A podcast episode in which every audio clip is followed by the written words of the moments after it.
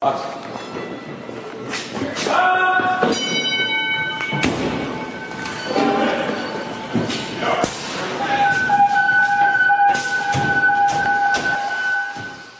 to the Student of the Game Fire podcast with your host, Danny B. Today's guest is David Polikoff, a retired battalion chief with the Montgomery County Fire and Rescue, where he served for 34 years. Currently, an assistant chief for Frederick County Fire and Rescue. David teaches RIT, leadership, incident command, engine and truck classes, along with his class, Command Under Fire. David is also a deputy chief with Sykesville Freedom District Fire Department in Maryland and a life member at Kentland Fire Department. David is also an instructor with Capitol Fire Training and creator of Side Alpha Leadership Podcast. With that being said, I present Mr. David Polikoff. Hi, my name is David Polikoff, and I am a career firefighter in the Washington metropolitan area. I uh, retired from Montgomery County Fire and Rescue after 34 years. Um, been a volunteer since the age of 12. Um, retired and did uh, approximately five days worth of retirement, and then got hired uh, in uh, Frederick County, Maryland, uh, as an assistant chief and uh, I've been there for about a year and a half. Um, third generation firefighter. My father, my grandfather, both firefighters in Prince George's County, um, and uh, been uh, been doing this ever since. Lo- love the uh, love the job. It's it's uh, obviously my uh, been in my upbringing, been in my family, and I enjoy doing just everything that has to do with with fire service. When I'm off duty, I'm usually teaching with, with our uh, training group, Capitol Fire Training. Uh, travel up and down the East Coast. Uh, pretty much stay uh, just uh, east of the Mississippi River. We travel all over the place and teach. Um, but uh, that's kind of it in a nutshell. Okay. Uh, appreciate that. Um, I just want to let you know, I'm not sure you definitely don't know this about me, but I am a huge, and I mean a huge PG County fan. Okay. Uh, I like, and you know, there's bad apples in everywhere you go, but what I like about PG County is the mindset towards the fire service, the aggressiveness on training, and the aggressiveness of wanting to be the best, whether you're a career or volunteer. I have a few friends at Kentland. Um, I actually went there several years ago and did a ride along, and everything I saw from social media in person was astounding for me. Uh, I know Kentland gets uh, a, a lot of shit from haters, keyboard warriors, but unless you've been there to see how the guys train, how they operate, it is something to see. So I do want to tell you that. Yeah, we we uh you know I, I I've been in Prince George's County. I was a volunteer starting about '91 when I moved out of uh, Montgomery County and into Prince George's County. Um, and uh, when I transferred over from Beltsville to Kentland, I had some friends there, and uh, it is it's an aggressive department, and uh, they the uh, the members, the volunteers, hold the other volunteers that come there to a higher standard. Um, that uh, you know we do our best to do our best, and uh, we don't tolerate um, anything that is in the mediocrity or anything like that. If uh, if you just come in there because you want the T-shirt, they're going to run you out of there. Um, there's usually a line of people that are waiting just to become uh, live-in members there. Uh, I was never a live-in member there, but uh, yeah, those guys are top notch. And even though I joined uh, when I was a, I think I was still a lieutenant in Montgomery County um, I still I learned a ton of stuff from those guys just from the amount of calls, the volume of calls that they ran, the training that they did every day. And I can tell you right now, is is for an all volunteer, 100% volunteer firehouse, probably the cleanest firehouse I ever walked into. Um, mm-hmm. A lot of mm-hmm. the old school guys that are there, like Eddie Lehan, uh, Tony Kelleher, and I got there at about the same time. Um, but uh, Ricky Riley, all those guys that were already there, they held those guys to a higher standard. So that firehouse needed to be immaculate. Um, apparatus had to be immaculate. It was a reflection of who we were uh, in in the in the Prince George's County Fire Department as firefighters and how we represented the community. Um, you know, we, we got along very well with everybody in the community.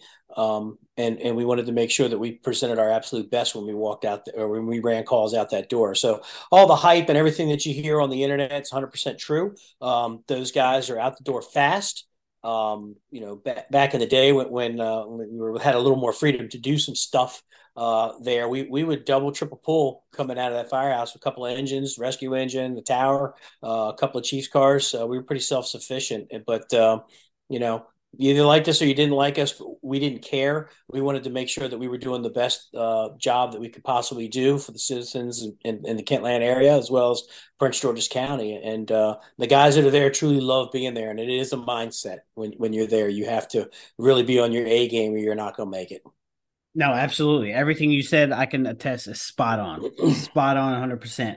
With that being said, do you, was your mindset like that already before joining or or did or did it develop after Kentland and transitioned into everywhere else you went?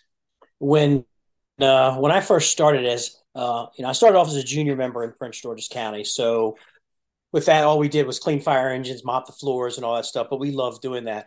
Uh, once I became uh, 16 years old, I was able to uh, to join my local fire department where I lived in Montgomery County. I, I joined the Burtonsville Fire Department. My dad was the chief there, and um, the volunteers that were there.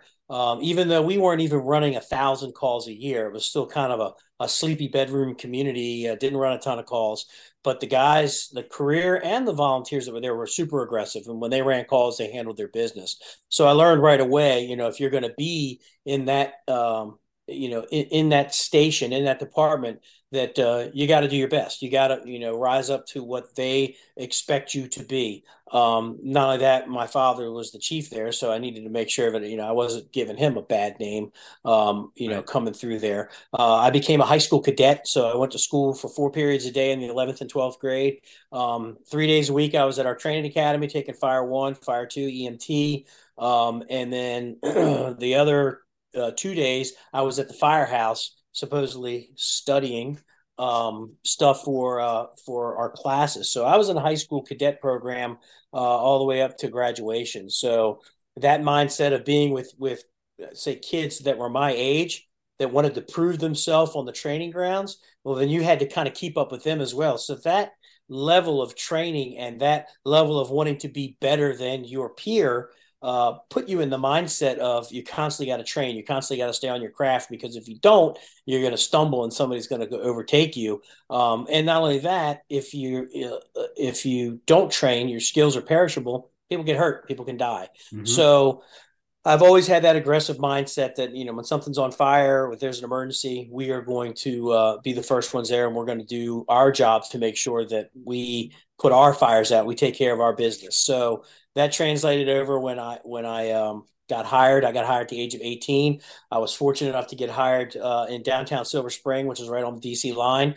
Um, at that time, it was uh, they were going through an urban renewal, so we were running a ton of calls, a lot of high rises. I ran my share of high rise fires, um, and you were running with um, the three other Silver Spring stations as well as Takoma Park um, all those companies were within a couple of miles of each other. So it was a huge competition to be on the scene, get on the scene first, either beat them in or, you know, make sure you arrive on your scene first. We had little business cards we'd leave on the windshield if we smoked them in their first area. so there was a lot of rivalries that went on back, you know, back in the 80s. So you had to be on your game. You had to get dressed quick. You had to get your SCBA on. You needed to make sure all your gear was good to go. You got your high rise pack, your humping steps uh, you're forcing entry into doors, you're going to be the first line through the door. So there was a lot of friendly competition. So that mindset just carried over, and and and I always wanted to be the best that I could be uh, when I was on the job for my brothers as well as you know, so I could go home to my family.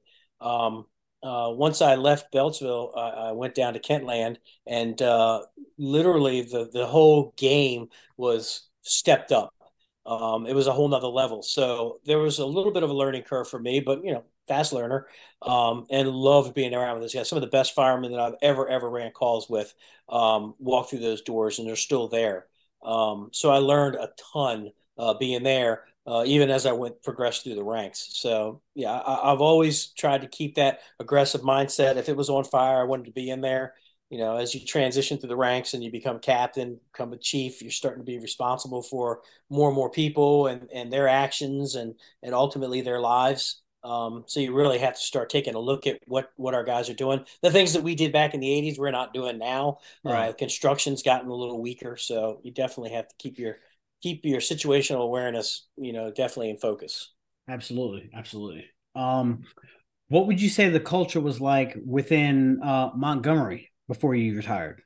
Um, there were um, a ton of guys and girls that were, were totally aggressive.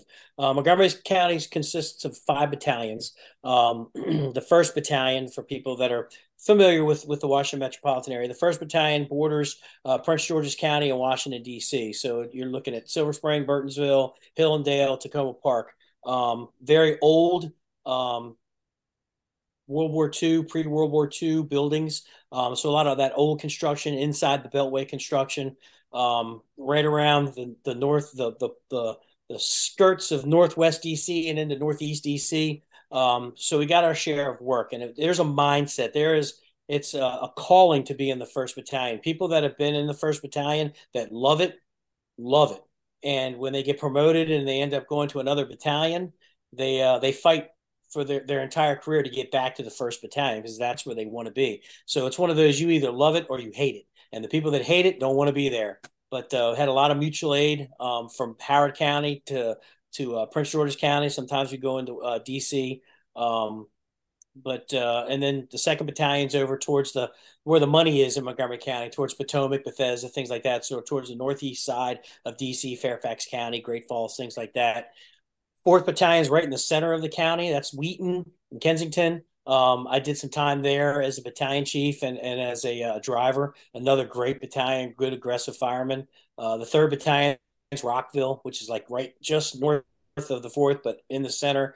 A lot of stuff in, in the center of the county. You got Gaithersburg, which is probably one of the busiest uh, departments in the country. Um, and then the fifth battalion, as you head up towards more rural parts of the area, or, or there's not as much hydrants, uh, rural water supply stuff. Uh, but again, just throughout all five battalions, with all the different things that uh, that they run up against, super aggressive firefighters that uh, want to go in and do their job. Um, would just they don't want to let anybody down. They want to make sure that when they're running calls, they're doing the right thing every single time, um, and they are uh, you know, there to protect the citizens and make sure that everybody goes home safely, including themselves. But yeah, super aggressive.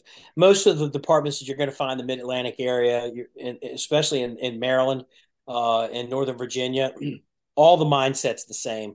Um, they call it the COG region, uh, Council Government National Capital Region. So you've got Prince George's and and Montgomery and Fairfax, Arlington, Alexandria, Washington D.C. Uh, Frederick's part of that as well. Um, and you just you're just finding a, a ton of aggressive firemen that are in all of those uh, jurisdictions, all those counties. Okay. Uh, what battalion were were you in charge of?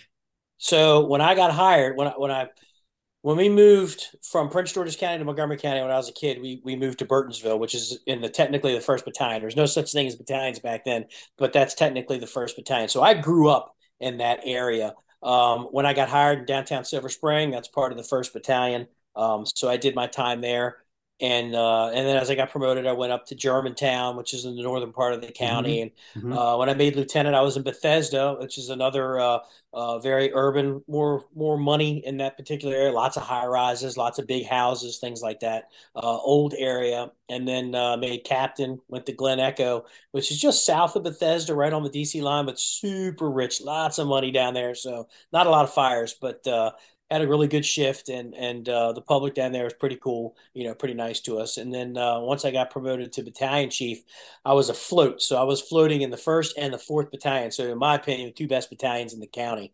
Um, mm-hmm. Ran a ton of fires, you know, as a battalion chief, so I really got my feet wet right away.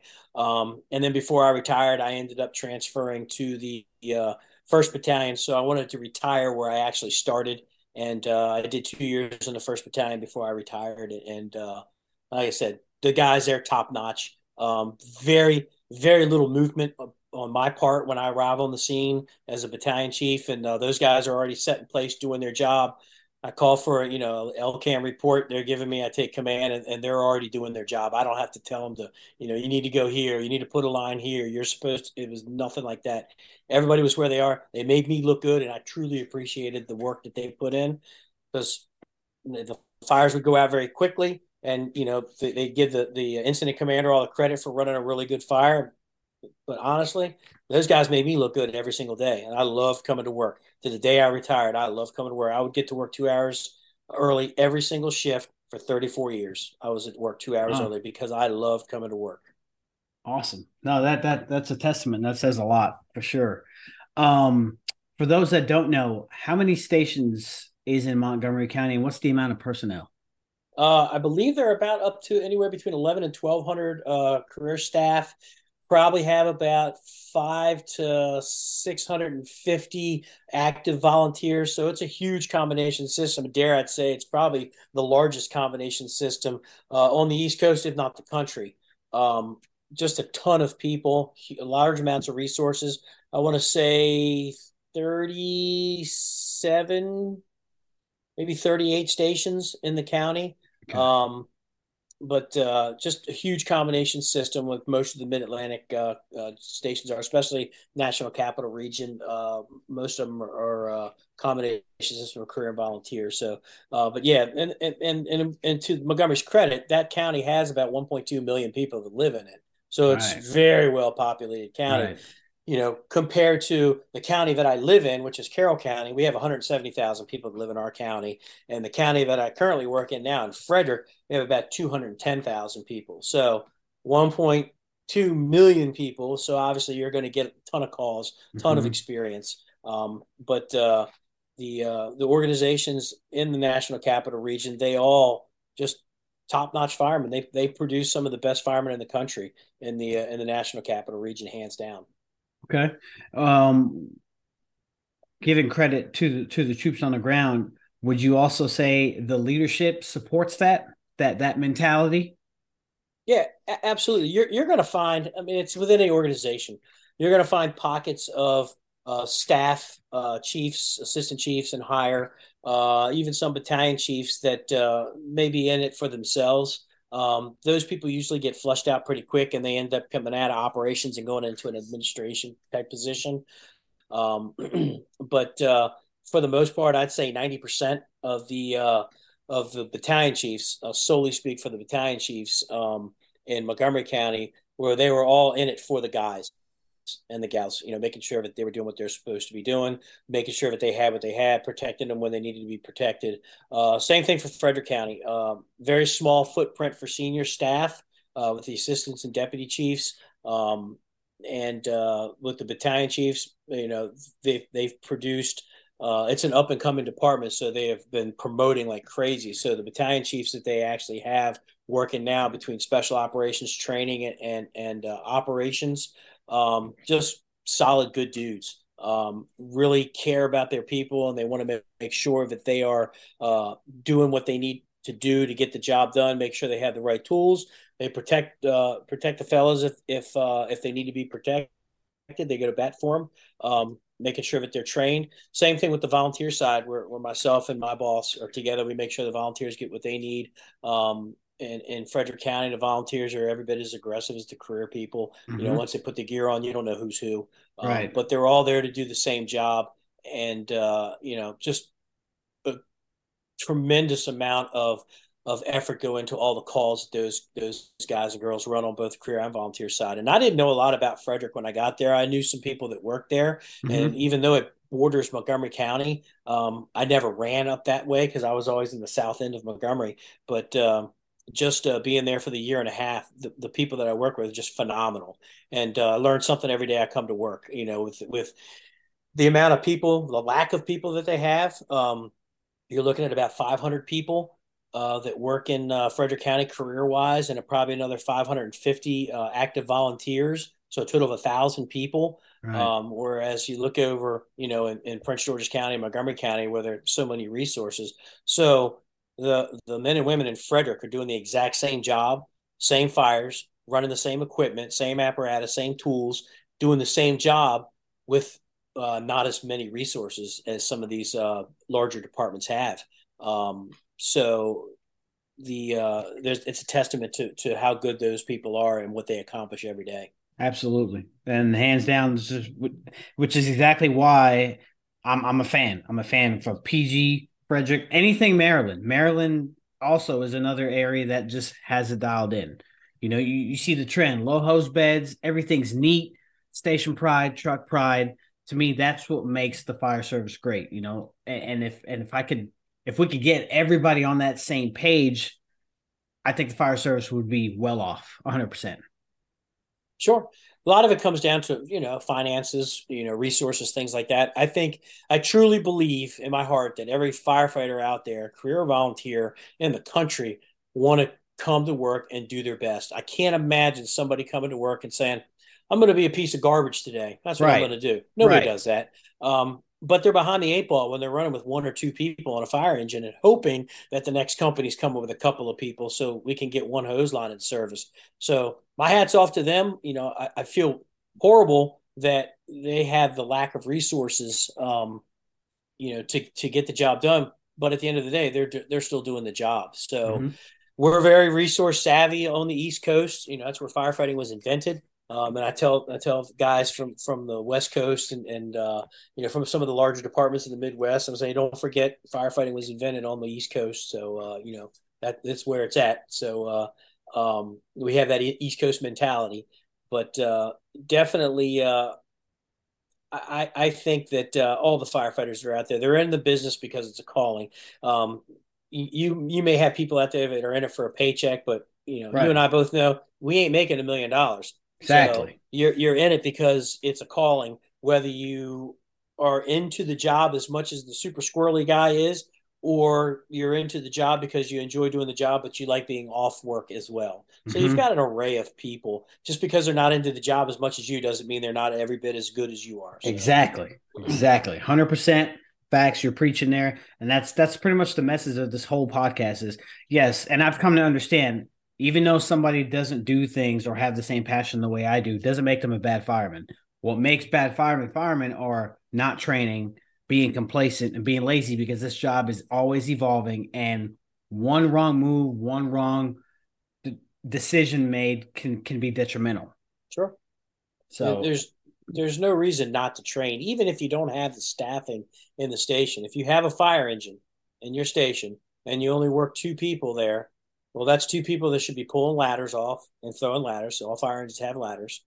Hose lines, if they have, you know, they should have hose lines on there. Pull attack lines repack the attack lines, try something different. What makes the attack line get pulled faster for only two people that are on the piece of apparatus? Just go out there and and and tinker, figure stuff out.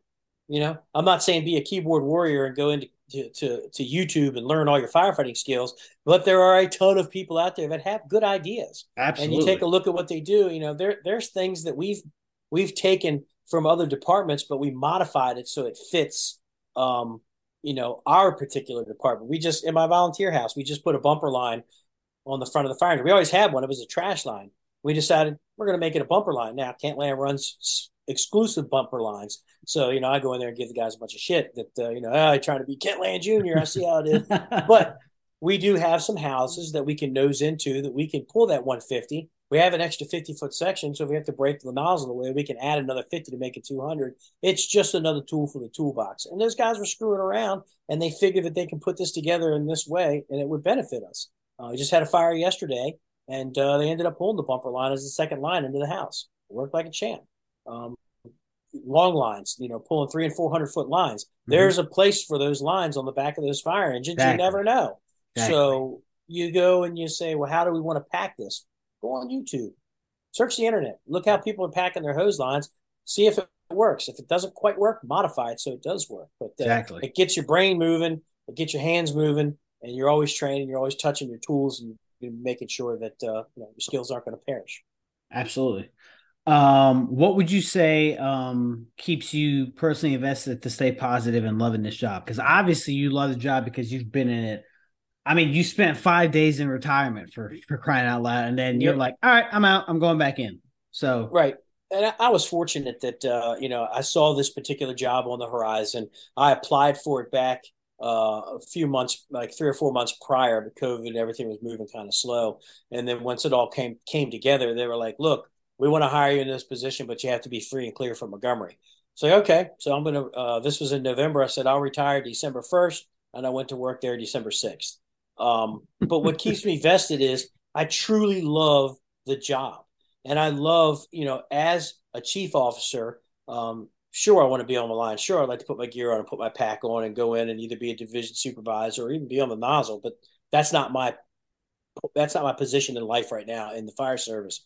But what I enjoy is going to the fires and watching the guys work and watching them do the job and then come out, you know, knowing that, you know, even though the fire was devastating and somebody lost their personal belongings and things like that, those guys and gals went in there and they did their best. They stopped the fire just like they're supposed to do, and they came out. There's there's a satisfaction of just watching those guys work, um, and that's what I get up for every every single day. And then, you know, in the position I'm in, a little more administrative than it is operations, but uh, I, enjoy helping develop new policies that are going to make things easier or make things more modern for the uh, for the crews. Um, I love collaborating with the career and volunteer guys when when we want to put new policies together or new training or whatever.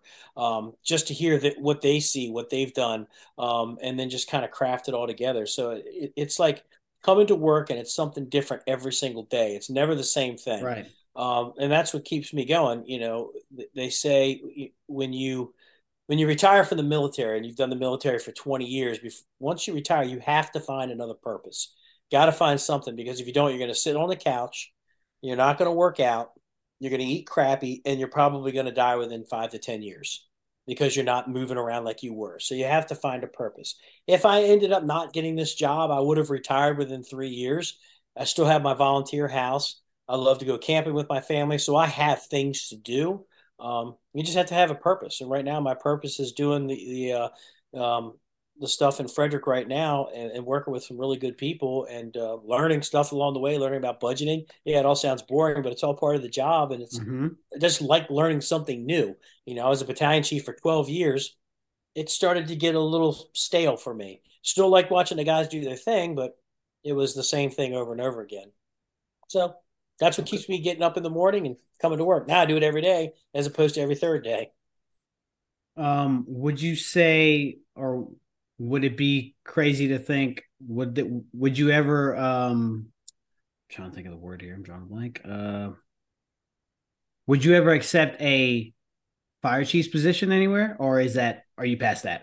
No, I don't want to be a fire chief like the chief. I've said that a thousand times, like we talked off on, offline. Um, it starts to get political, and once it gets political, it's very difficult to really be there for the guys. Smaller organizations like um, the organization that I'm in right now, uh, our fire chief is truly he's in the trenches with the troops. Um, I've seen him run calls, like get on a fire engine and run calls to make staffing as the fire chief on fire engines. Um, he runs the calls in the middle of the nights that we go to, you know, when, when we get a greater alarms, he's there. Um, he's watching the guys. He's got a passion for the job. So it's not as political for him, you know, as a fire chief. But when you get into these organizations, it's just to, and this is just my opinion. I feel like I lose contact of the of being in the trenches and doing things when you're the fire chief because there's always meetings and we go to we have a ton of meetings.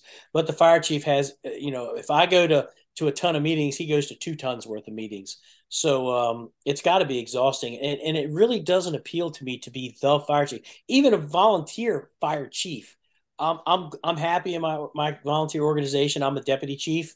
Um, I'm happy doing that, working with with our fire chief um, and working with the other deputy. I, I enjoy doing that, but just to, to be the man or the, be in that mm-hmm. top position, it just doesn't appeal to me, and it's just not something that I want to do. Um, I, I, I, it just none none of it sounds appealing to me.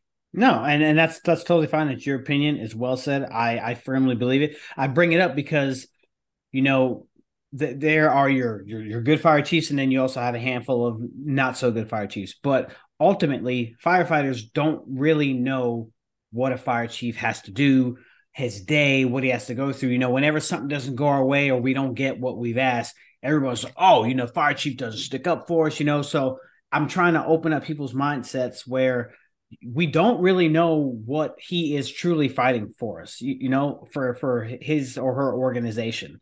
So um it, it's just a question I had to ask it's I'm fortunate enough that I can watch our fire chief and what he does on a daily basis, and, and I can truly say that he does fight for the guys, uh, career and volunteer, of of to getting the things that they need in order for the organization to move forward. You know, he's looking at everything from a fifty thousand foot level. He's not looking at it from the front bay door. So he's like, I need to get you know, you know, one of the positions that they fought for was for a data analyst. Well, the fire service runs on data. And in order to get more money and more grants and more things, you have to be able to produce the data. Um, the, average firefighter that's riding backwards in a fire engine, he's looking at it as like, well, the fire chief didn't get this. He went and got a data analyst. He didn't go get us the new Halligan bars. Well, you don't understand. In order to get the new Halligan bars, we need to be able to produce data in order to get the grants, to get the money so we can go ahead and buy the tools. It is a huge thing, especially during budget season. It just makes my head spin. But uh, I mean, they, those guys are on it. So they are those chief officers, the fire chief, is out there making sure that we're getting what we need in the fire service to make sure that it's moving forward, not now, but for the next 10 years. You know, so you have to look way down the road, have that vision of when I leave, if I leave in three, I need to make sure the fire service is set up for the next 10. And uh, so it's a lot of forward thinking. So the people out there need to understand that, you know, the fire chief isn't looking at nuts and bolts and Halligan bars and hooks and things like that. He's looking at making sure that we're getting apparatus, the right apparatus that meets the spec that's going to do what we want to do. He's looking at we need to start hiring more people so we can go from three person staffing to four person staffing, which is where we are right now. In Montgomery County, it took over 12 years to get four person staffing on every fire engine. Right now in, in Frederick, we're getting ready to pull the trigger for seven companies to get four person staffing. That's huge.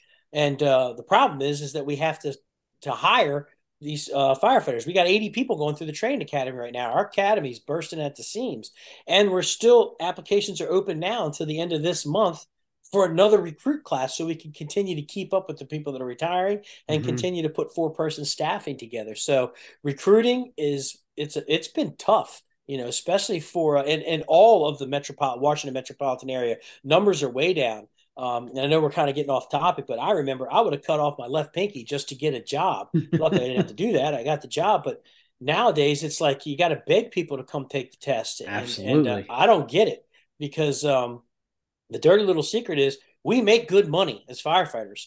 Um, we're not every time that fire engine goes out the door, it's not for a fire, unfortunately. Um, but there's some days that we don't go out the door at all. We still get paid. Um, right. You know, we, I tell people, I, I, I, say we're we're like the airline pilots of the fire service. We get paid for what we might have to do. You know, just mm-hmm. like the mm-hmm. airline pilot, that computer's flying that plane. Mm-hmm. But when shit happens and it has to land in the Hudson, that dude's getting paid good money to land that plane in the Hudson. Absolutely. so, no. You're preaching, preaching, man. Like I said, I love it. I love it. It's it's it's 100 percent facts. Um, fire departments around this country are all struggling. Um, I'm not sure what it is. I I mean, yeah, it, it's a blue collar job. You're gonna get dirty, but there's so much. It's so rewarding at the end knowing that you can help somebody that's having their worst day. So, I mean, it doesn't appeal to everybody, but I, I'm not sure what the solution is for that know, when we do recruiting, like on the volunteer side for Frederick, because I work for volunteer services, um, you know, we, we're trying to recruit volunteers to come into the department as well. And when we have our, our classes where I, I sit down, or actually I go in and I teach, I talk, welcome them to uh, the volunteer service and kind of tell them what it's all about. I said, look, being a volunteer firefighter, just being a firefighter is a mindset. I said, the training that you're going to get, and Maryland has some of the best training in the country, is going to change literally change the way you think and see the world. I said, You are not going to see the world once you start getting this training under your belt the same way that the person that works in the office that's crunching numbers all day long. I said, You're going to be able to see a building and recognize what the hazards are right away. You're going to be able to look at a situation and know which direction you need to go to get your family out safe. You're going to be able to go into a burning building without even thinking about it, having all your gear on is and and be on autopilot doing the things that you need to do just like you're driving home from work listening to the radio talking on the phone not even paying attention how you got home yet you're still pulling into your driveway every day so i tell people i said you are going to learn how to uh, be a critical thinker as well as a creative thinker because if the public let's face it they get themselves in all kinds of jams and we mm-hmm. have to figure out a way to get them out they call mm-hmm. 911 so we can help, help them we don't have a 911 you know, we we are at 911. We don't have anybody to go to. So you're learning how to be a creative thinker. You're learning how to be a, a, a, critical thinker. You're learning how to think on the fly. You're learning how to change the direction that you're going at a moment's notice in order to uh, to to try to mitigate a situation. If it's not going right, you should be able to change on the fly, be able to pivot right away to be able to to uh, execute whatever it is that you have to do to uh, to make the job a success. Um, those classes are going to teach you how to think. You're going to be able to look at somebody on the worst day of their life that just got hit by a car, maybe have lost a leg, uh, in cardiac arrest, and you're an automatic pilot, and you are taking care of these people. You're not even you're looking past the injuries and take and tr- you're trained to to deal with the the worst things, and then you have to figure out a way to decompress that later on. But uh, you are trained in a way that nobody else on the planet is trained other than police and military and maybe uh, emergency nurses and doctors. Um, so I, I, tell people, I said, the skills that you're going to get are skills that you're going to take away for a lifetime. And, uh, you know, I found myself when I go to parties with people that aren't in the fire service, I'm mm-hmm. usually pretty quiet because once they find out what you do for a living, they're always it's asking over. a ton it's of over. dumb questions. Yep. You know, it's like, oh, there's a big fire in Jersey, and it was like nine alarms. Did you go? Mm-hmm. You know, it's like, yeah, I'm about 800 miles away from there, but right. we almost went. We were the next company due. That's right. what I tell them. Right. So, but they got it out before we went. So right. But well, you know, I mean, I know, know what we do. No, they don't. They don't. And as you just stated, normally they'd answer when somebody asks, "What do you do?" I just tell people I'm in public relations, and then they're just kind of like, "Oh, okay." And then, if, it, but you know, it's but like right. you said, because the the question you're gonna get, "Hey, man, what what's the worst thing you've ever seen?" and right. stuff like that. You just don't want to go down that rabbit hole. No, and I tell people, I tell them, I say, I work for the fire department, and uh, go, "Oh, yeah, you know, whatever." But uh, I'm proud of what I do. Um, right. You know, I've, I've only had maybe a couple of people in my lifetime say, "What's the worst thing you ever seen?" I always tell them, I said, "You don't want to know, and I don't want to relive it." So, what else you want to talk about? Yeah, and that's usually about the last. That's the end of that conversation. But know, I'm proud to tell people that I work for the fire department, and and uh, you know, they have legit questions. I'll answer the questions, but you know, usually at the end of that, you know, usually they're pretty quick quick, quick answers. So you know, we're not going anywhere with this. So we want mm-hmm. something else. Mm-hmm. No, no, that's that's that's totally fine. Um, so, with you being a chief officer, I have two questions for you. First sure. question is: Do you believe communication, and this is w- within within whatever organization you're in, do you believe communication amongst the ranks, top to bottom, bottom to top, is a must for a department to succeed? Absolutely. We, we have a problem in the fire service with communication.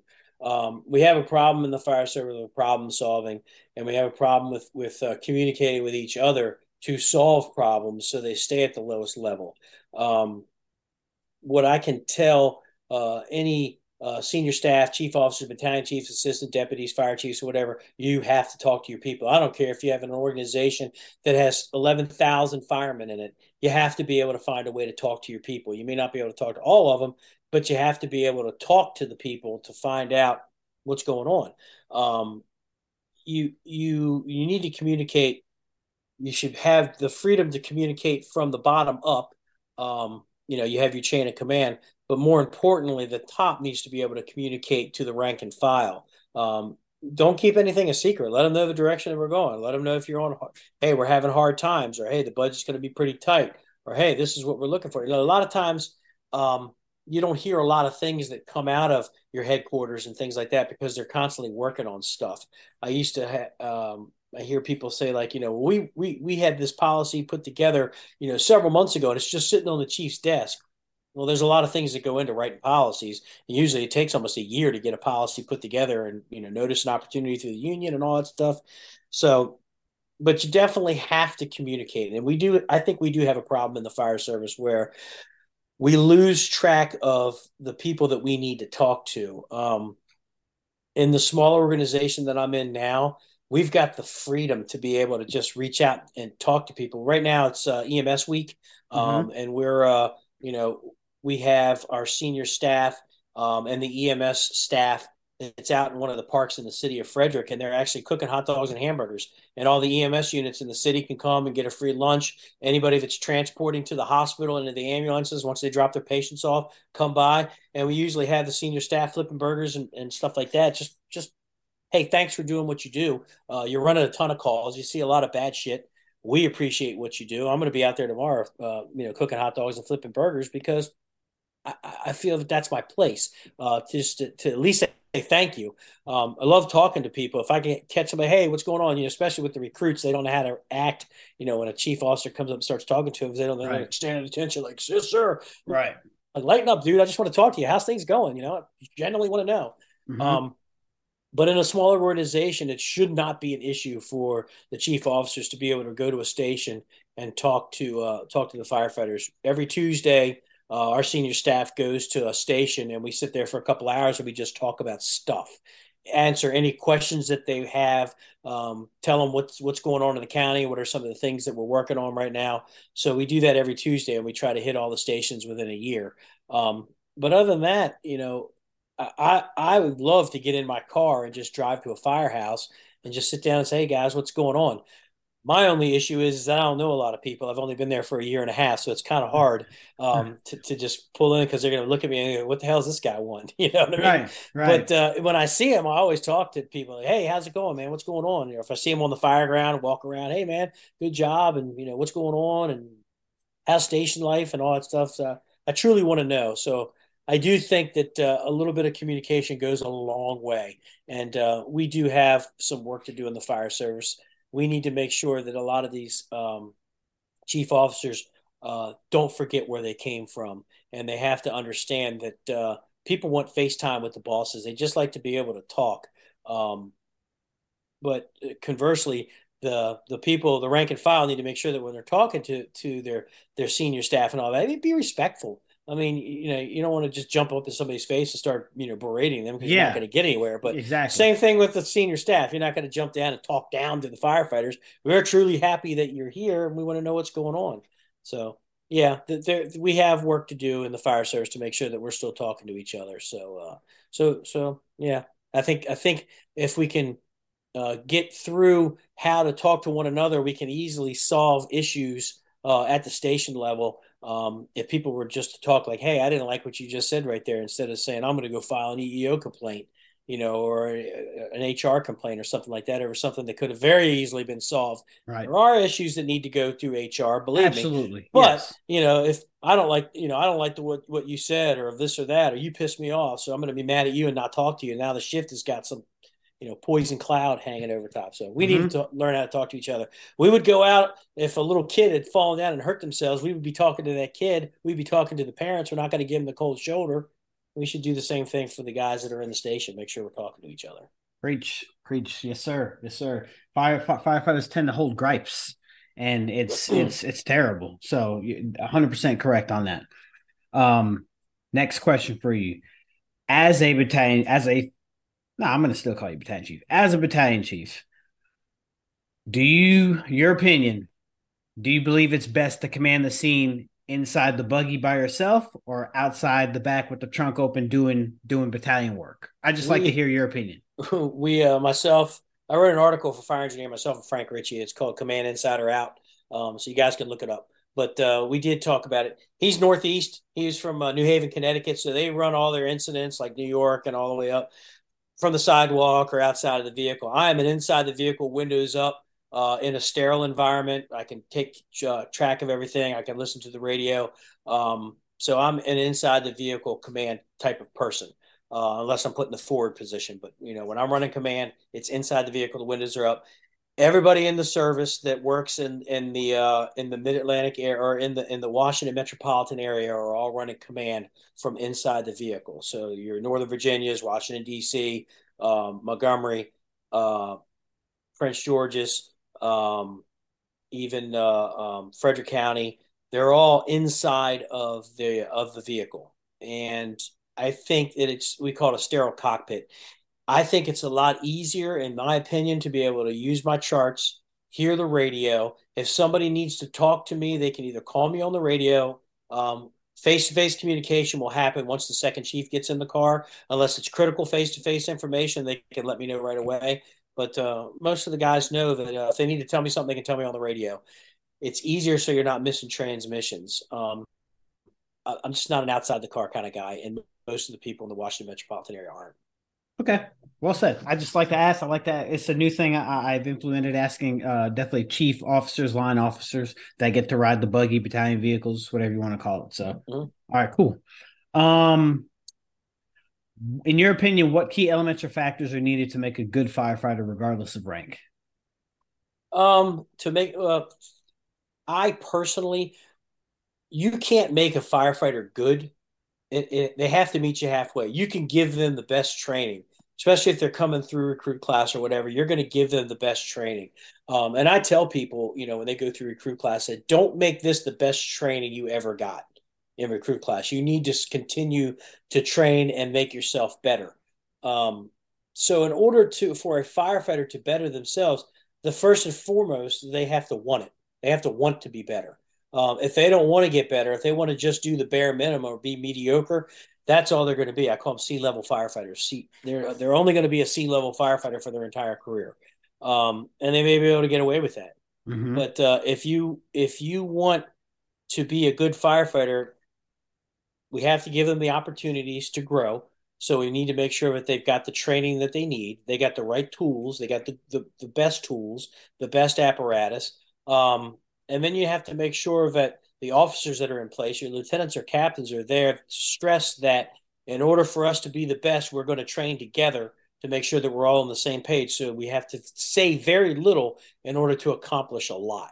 Um, and in order for that to happen, it's a mindset for your your line officers. They got to make sure that the expectations are clear. This is what I expect of my firefighters. The battalion chiefs need to make sure that their expectations are clear to their line officers. This is what I expect from you guys assistant chiefs, deputy chiefs, fire chiefs, all the way down, those expectations have to be clear of what they expect for or from the officers that are below them, all the way down to the firefighters.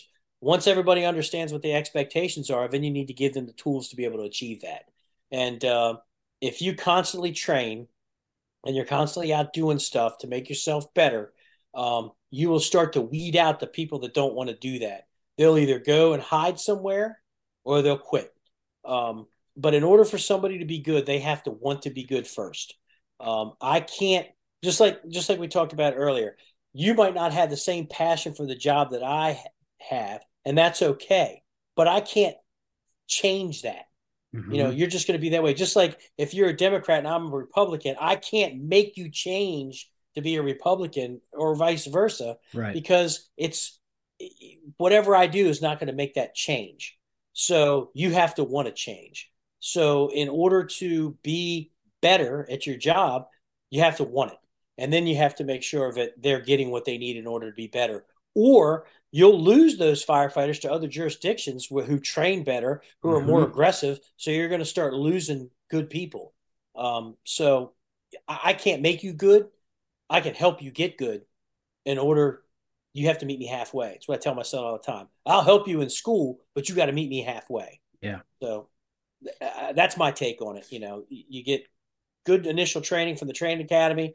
You instill um, those um, work ethic uh, in people when they come out of the training academy. Hope you pump them up enough that um, that they come out and they want to continue to move forward and they want to go do that next thing. I want to go from fire one to fire two. I want to drive the engine. I want to drive. I want to tiller the truck. You know, I want to be a lieutenant. I want to be a captain. You know, you want to continue to move forward. We got to make sure that we can help them achieve that, but they have to want to do that. Absolutely. Awesome. Well said. Uh, last question. In your opinion, what do you think the American Fire Service can improve on? And I think you kind of hit it. Yeah, I think the biggest thing is we need to make sure that the money continues to come in. Um, everything's getting exp- expensive right now. I mean, tell me about it. a rescue squad, a full heavy duty rescue squad's pushing almost two million dollars. You know, it was unheard of. You know, it used to be eight hundred thousand dollars. You know, you know, a a, a uh, an aerial scope, Seagrave aerial scope, two point one million dollars. So, in order for us to do our best on the fire ground or on an emergency scene, or an all hazard situation, we need to be able to have the, the best tools to do the job. Um, I would hope you wouldn't send the military out with shitty tools to go and fight the enemy. I would mm-hmm. hope you give them the best. Now we had that problem in the military, but I think they've they've started to overcome that. Um, it's the same for the fire service. We need to make sure that we've got the best tools to do the job. We need to make sure that we have the money in place in order to make sure that we have the right amount of staffing on the apparatus so we're not killing 110 firefighters a year. Absolutely. Granted, it's not all because of interior firefighting, a lot of it is health and wellness. Mm-hmm. Um, I think we're really starting to shine the light on that health and wellness portion, and uh, and that's a good thing. Uh, we need to make sure we need to hit them at, a, at, an early age that it's okay to ask for help. It's okay if things bother you. Um, it's okay to talk to people um, and put those things in place. Have that health and wellness uh, psychologist or psychiatrist on duty. Um, we need to make sure, but we, we definitely need to make sure that the money continues to come in, um, whether it's through federal grants, however, whatever it is that we have to do. So we're not running one and two person engine companies in this country. Um, I don't care if you run 50 calls a year. If you have a fire engine in your community, it needs to be staffed with four people. Period. I don't care if they're volunteers. I don't care if they're career or a combination of both. We need to make sure that we have the best equipment to use. Um, the turnout gear is becoming an issue right now. Um, after 10 years, your turnout gear is no good anymore. We know that that's bullshit. Um, but the, but the, the turnout company, the textile companies aren't going to guarantee their fabrics after 10 years. Um, set of turnout gear, $5,500 right now. You know, and if you're going to try and outfit 500 people, you can do the math. It's yeah. expensive. Yeah. So it costs a lot of money to run a fire service. And if people want the best uh, to come through their door within five to eight minutes, you're going to have to pay for it, unfortunately. Um, even if you're a 100% volunteer company, you're still going to have to pay for it through donations. So they have the best equipment that's coming to your house, um, fire tax, whatever it is. But uh, that's the way the American Fire Service can improve. Um, we need to understand more about building construction. We need to be able to start squeezing these uh, construction uh, companies, these building companies, saying that you're not building this shit anymore because even though you're saving a buck, we're killing people because of the way that that, that you're you're not even using nails anymore. You're gluing things. Gluing, together. yeah. So you know, th- there's a whole litany of things that need to uh, improve in order for the American Fire Service to thrive and move forward. Some of it's internal, um, but a lot of it is external. A lot of it is based on the government. Um, I think that uh, you know people deserve the best. American citizens deserve the best, um, and the American Fire Service deserves to have the best tools. And uh, the fact that uh, a two million dollars for a fire engine and b two to three years for them to build it unacceptable. Um, you know they used to be able to roll fire engines off the line in three or four months. Now it's taking three, you know, two to three years. That's bullshit, and that needs to change. Um, and uh, you know, I, I, don't know what the answer is. If it's if it's a whole political thing where people aren't coming to work anymore or don't want to work, we need to fix that. We need to figure that out. Um, that's a whole politic thing that I'm not going to get into. But uh, you know, politics and fire service are linked. We do a radio show on fire engineering. Myself and Frank Ricci, politics and tactics, they're all linked. But uh, in order for the American Fire Service to continue to move forward, we need the best training, we need the best equipment, we need the best tools, we need the best people, and all that costs money, unfortunately. Absolutely, and money money makes the world go round. But I mean, you you hit so many points on the nails.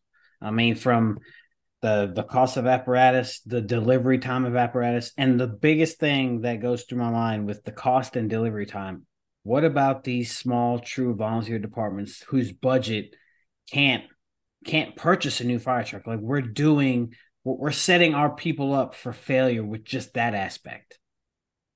I so. I, I think that uh, you know, we're fortunate in, in our region. We have people that can write really good grant proposals. Um, the National Fire Academy offers these classes for free.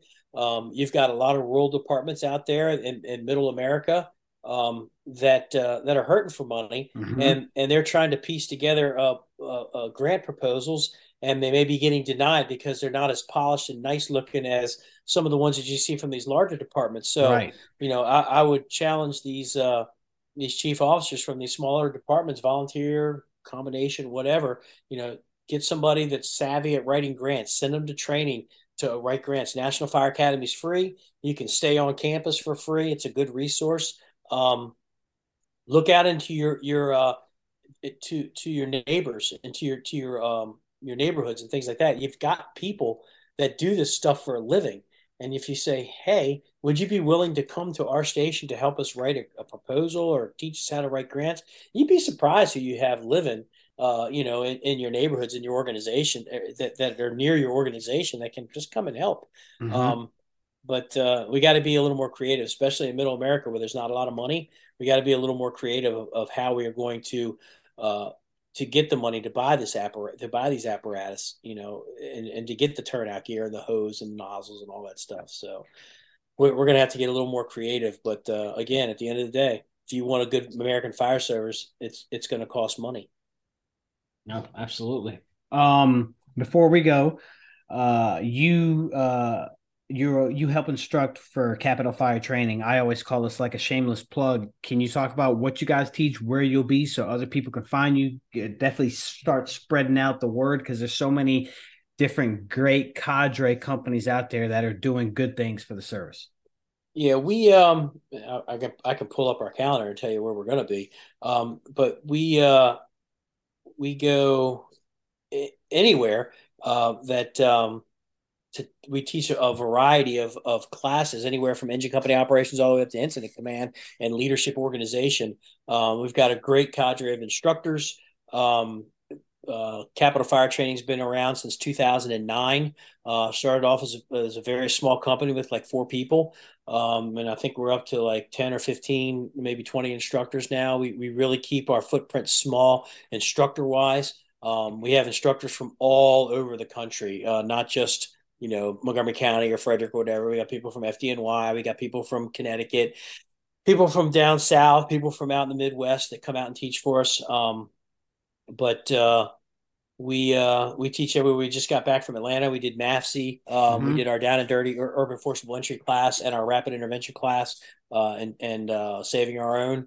Um, I think uh, we're supposed to be going out to looking right now. Uh, University of Missouri, we're going to be doing our uh, our fire or our, not our fire, our, our um, uh, forcible entry class, down and dirty forcible entry. Uh, be going out to in August to Butler County Fire Chiefs. Uh, in September, we're doing the Jerry Fickes Memorial, uh, something that we've done um, for the last three or four years. It's a rapid intervention and saving our own class um, to uh, to honor the uh, three Delaware firefighters that lost their lives in the line of duty uh, a few years back. Um, so we go out there and we do that. We'll be at the Firehouse Expo in September, uh, teaching our uh, varsity truck ops class as well as uh, down and dirty urban forcible entry. Um, we just got back from uh, FDIC, where myself and one of our other instructors were teaching um, Command Under Fire, which is our incident command class. it was a four-hour workshop. So we stay relatively busy, but uh, you know anybody that wants to find us, you can find us at capitolfiretraining.com. Um, you can look us up on Instagram, Facebook, Twitter. We're all over the place. Um, but uh, definitely, uh, one of the good things about our class is is that uh, we'll we'll sit sit down and talk with the chiefs uh, on the phone, and we'll ask them to send us a copy of their SOPs and then we'll tailor whatever class they want to match their SOP. So we're not going out there saying like, well, when we're teaching trucks class, we're going to teach you what a six man truck does. When the, the, the best they can ever do is rally a three man truck company. So mm-hmm. we get the information for them, and then we tailor tailor the class to make sure it's realistic for them. So when they walk away, it's going to work for them. Um, same thing with any of the classes we do we do that. So we, we pride ourselves on on making sure that we tailor the classes so it fits uh, whatever company's hiring us to come out and teach. Um, but uh, with that i do uh, and i'm going to do a shameless plug for my podcast as well. I do uh, side alpha leadership. Uh, i've had that podcast for about five years and i just pretty much talk to anybody from any organization whether it be police fire military nurse doctor um, office worker, anybody that's in a leadership um, role, and just kind of pick their brain about leadership, what it means to them, um, how how they uh, interact with their people, how they get the best out of their people, how do they get uh, results. Um, and then sometimes with the fire department conversations, it, it evolves into other things. Um, but uh, most of it is how we interact with our people and how we get the best out of our people. So uh, I've been doing that for five years. Love doing that. Get to talk to just an array of people that I've never talked to before. Um, but uh, yeah, that's pretty much it in a nutshell. You know, for the stuff that we do, we stay busy. Uh, do a lot of stuff for uh, with Capitol Fire. We do a lot of stuff for Firehouse as well as Fire Engineering. We have you know people doing different things for different uh, magazines, uh, different radio shows, and things like that. So we definitely stay busy, try to keep ourselves out there. Made a lot of friends along the way um, with other training organizations. The cool thing is, is that we get along with a lot of these tra- other training organizations where there'll be times where they're running short with people, and we'll throw a couple of our instructors over there with them so they can get their class up and running. Um, and it's happened with us where we might be an instructor short, maybe some tool missing some tools. Um, they'll lend us some tools, so it's actually pretty good. You know, the, the true real training organizations that are out there that are that are definitely beating the pavement and doing it all the time. Very serious about what they're doing. We all get along because there's room for all of us in this uh, in this business. So being able to to to grab an instructor from another uh, training organization and come over and help teach with us because we're an instructor short. It's pretty cool. You know, it's a pretty good feeling. Then we all go out and drink after that all together. So it's pretty neat. No, awesome, awesome. Uh, well, David, this has been. I've thoroughly enjoyed this one. Um, you're just just the way you're dialed in, the way you talk. I, I just I like talking to to passionate firefighters, but I love when I find passionate chiefs who never forgot where they came from as a firefighter. So this has been awesome. Uh, I appreciate having you. Appreciate you accepting the invitation. Um, don't leave just yet. We'll we'll wrap up uh, behind the scenes, but uh, I just want to say thank you very much, sir, for for tonight. It was my pleasure. Thank you for having me. I appreciate it. Thank you. If any of the listeners out there are or know of a great firefighter who embodies the principles of being a great communicator, goal oriented, hardworking, humble, passionate, and professional, regardless of rank, career, or volunteer, contact me at studentofthegamefirepodcast at gmail.com. Until next time, stay focused, stay committed, and stay safe.